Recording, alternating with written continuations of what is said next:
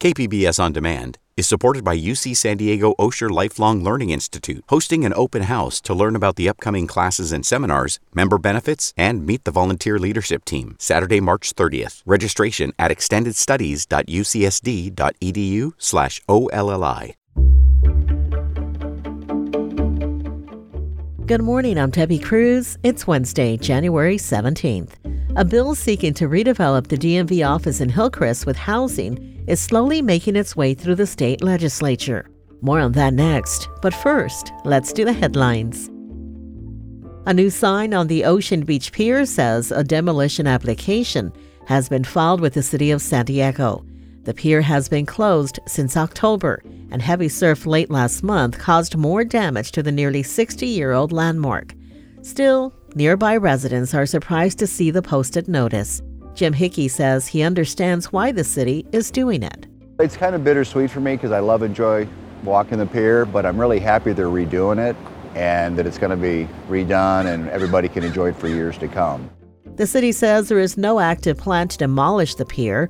The application is part of the process for an environmental impact study required by California law. The San Diego County Water Authority is warning residents to be on the lookout for people pretending to be water agency workers. Fake representatives are allegedly knocking on doors and requesting to enter homes to test water quality or make sales pitches, and in some cases are contacting customers over the phone. The Water Authority says its agencies are not responsible for water testing or repairs inside private homes. The agency also wants residents to know Legitimate water utility employees are always in uniform, carry an ID badge, and usually drive a clearly marked vehicle.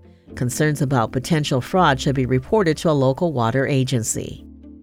This week's weather is expected to be calm and clear before we get more rain closer to the weekend and next week. The National Weather Service says temperatures this week will be near normal for this time of year. Temperatures in the inland areas are expected to be in the mid 60s. By the coast, it'll be in the low 60s. In the deserts, temps will be in the mid 70s. And in the mountains, in the low 50s. From KPBS, you're listening to San Diego News Now. Stay with me for more of the local news you need. KPBS On Demand is supported by the University of San Diego, offering professional and continuing education courses in the areas of business, education, healthcare, and engineering. For enrollment opportunities, visit pce.sandiego.edu.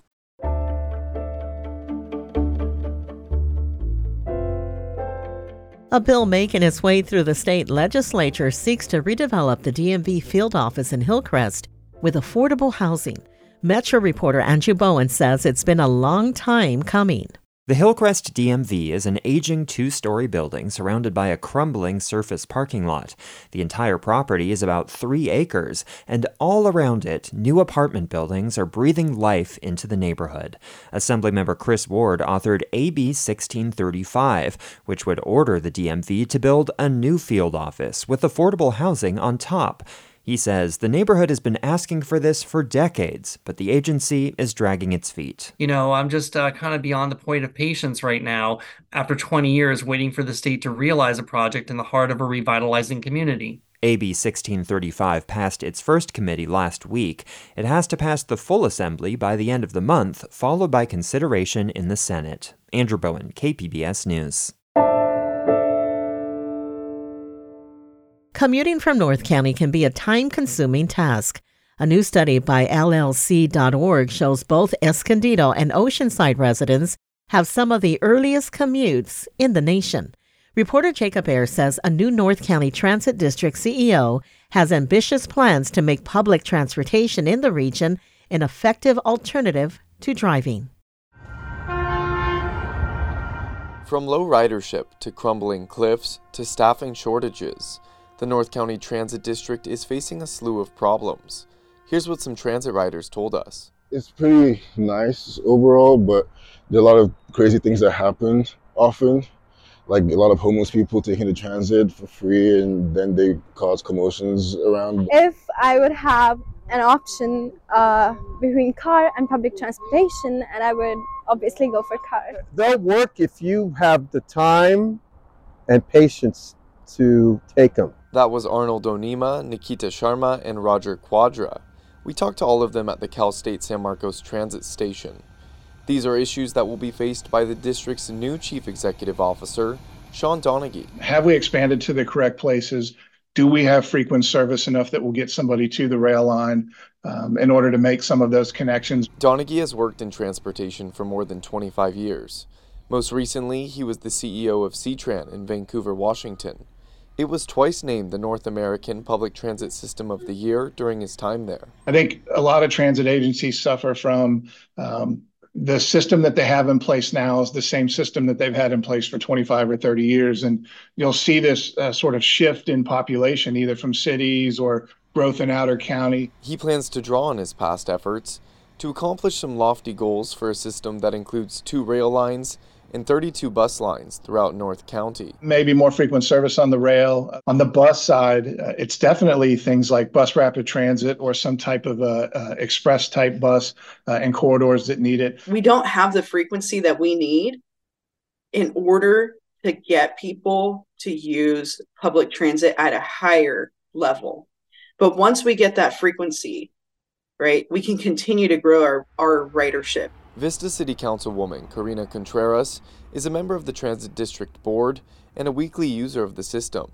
She says increasing service is just one challenge. I don't want folks in my community to suffer the consequences of a public transit system that they rely on that is not reliable. It's a concern shared in other parts of North County, too. Carlsbad is blessed with a lot of hospitality businesses, and a, a lot of those folks need reliable public transportation. Carlsbad's Chamber of Commerce president and CEO Brett Schanzenbach says if public transit options were improved, it could help benefit those commuters and benefit business districts.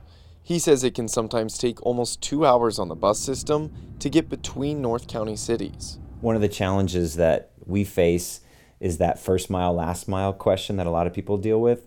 So we have great trains going up and down with the coaster, two different stops in Carlsbad specifically, but then getting those folks all the way out to the business park where the biggest employment centers are has been a challenge. Donaghy has one word for what he sees as the biggest challenge. It's infrastructure. I think we have a very unique opportunity through the current uh, presidential administration that um, there's more money available now for rail and bus. He's got a few projects in mind for that money. I think North County specifically, um, there's a lot of opportunity between double tracking of the Sprinter and the coaster lines. That means putting another set of tracks in areas where right now there's only one. But there's another issue with the tracks, particularly in Del Mar. Obviously, the bluffs is an issue uh, where there's some erosion there. Donaghy officially starts with North County Transit District on March 1st. Jacob Aere, KPBS News.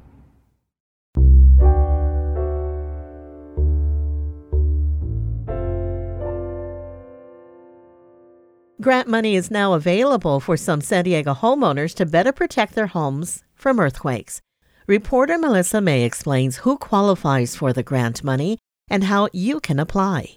30 years ago, the 6.7 magnitude Northridge earthquake hit the San Fernando Valley and caused an estimated $20 billion in damage. California Earthquake Authority's Chief Mitigation Officer Janiele Maffei says a lot was learned from that earthquake. We're going after really the most vulnerable type of seismic weakness in houses. And um, we're utilizing the techniques that we've seen since then work. The retrofitted house really does work. The California Residential Mitigation Program established Earthquake Brace and Bolt, or EBB, to provide grants to help California homeowners pay to retrofit known earthquake weaknesses in single family houses. To qualify for the 2024 EBB, your home must be wood framed, built before 1980 with a raised foundation. The EBB open registration runs through February 21st. To see if you qualify, go to earthquakebracebolt.com. Melissa May, KPBS News.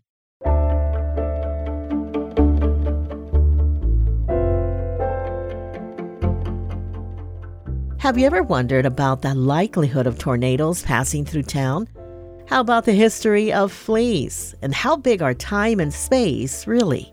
Well, NPR's science desk correspondent Nell Greenfieldboyce explores these questions and more in her debut book, Transient and Strange Notes on the Science of Life. It's a personal essay collection that weaves original science reporting with her insights on childhood, family, and marriage. She joined my colleague Jade Hindmon to talk more about the book. Here's that conversation. I want to start with the title, Transient and Strange, which is a phrase you borrowed from a Walt Whitman poem. Can you talk about that and, and why you used it for this book?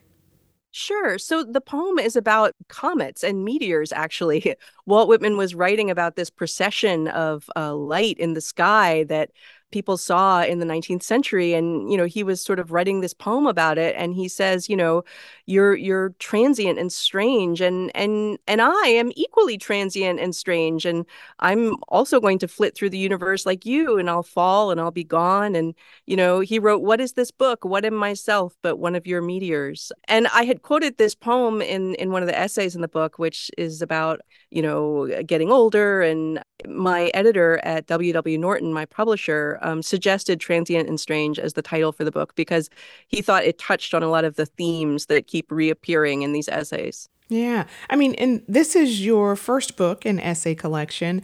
What was it like to combine explanatory science and reporting with your own personal reflections?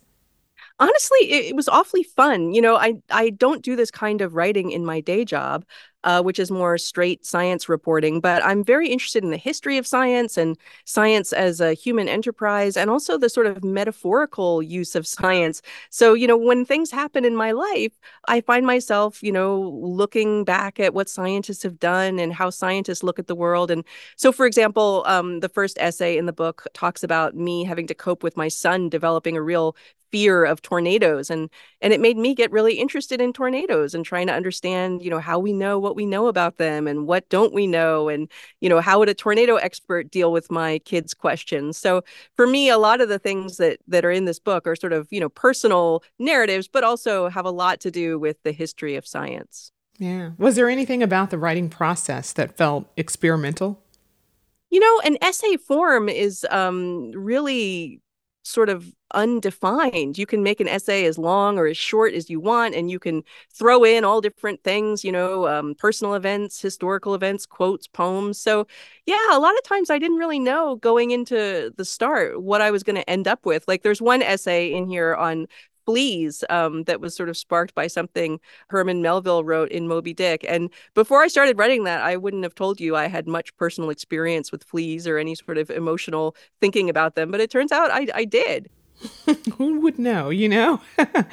in the book, you mentioned caring for a spider that built a web in your kitchen and writing about it for a blog. I'm curious, how did that moment inspire you to want to write more about your personal experiences? So that was a essay I wrote because a friend of mine who has a blog called The Last Word on Nothing. Uh, it's from a Victor Hugo quote, which is "Science says the first word on everything and the last word on nothing." She um, and her friends run this blog where science journalists write creatively, and she urged me to write something for it. And just at that time, I'd been getting really interested in this spider, and so I wrote this essay, which sort of was more revealing than I thought it would be about what I thought about in the kitchen in the morning watching this spider. And I realized I actually kind of enjoyed this. I enjoy exploring my thoughts and combining them with science. And, you know, it was something different. It was a it was sort of a refreshing change of pace. And and I kept writing essays on other stuff too. And before you knew it, I had enough that someone's like, you should really put these together in a book. So that's what I did. Oh my gosh. And you've reported on science and technology for decades. Um, but throughout the book, you're often viewing science through your children's eyes. And, and you mentioned their fear of tornadoes, for example. When you hear them reflect on the world around them, does that affect how you approach your reporting now? You know, I think a lot about different audiences uh, for our pieces. You know, sometimes I think about people listening to NPR in the car and the kids are, you know, strapped down in the back seat. And I'm like, oh, let's do a story on sharks, you know, give them something to listen to. Um, but I do think that some of the questions kids have about the universe and their own place in it are quite fearless and quite persistent. And they haven't quite learned yet how to how to sort of pretend like adults have um, and to sort of carry on. And so uh, I, yeah, I I find my children to be inspirational. I think that, like a lot of children, they are without preconceptions and without um, fear of inquiry. And uh, I, I, think that's useful for everyone to to think about, or at least for me. Hmm. What do you hope people take away from your book? Well, I hope that they learn some stuff about the history of science. You know, there's a lot of different explorations in there about how we know what we know about black holes or tornadoes or, you know, meteorites or genetics. But at the same time, I hope people, if they read this, they feel a sort of, oh, I don't know, a kind of, you know, fellowship, a sort of feeling like, you know, we're all in this together, trying to understand the universe and ourselves, whether we're scientists or kids or or just people reading a book. That was NPR Science Desk correspondent and author of Transient and Strange Notes on the Science of Life, Nell Greenfieldboyce, speaking with KPBS Midday Edition host Jade Hindmon. That's it for the podcast today. As always, you can find more San Diego news online at kpbs.org. Join us again tomorrow for the day's top stories. I'm Debbie Cruz. Thanks for listening and have a great Wednesday.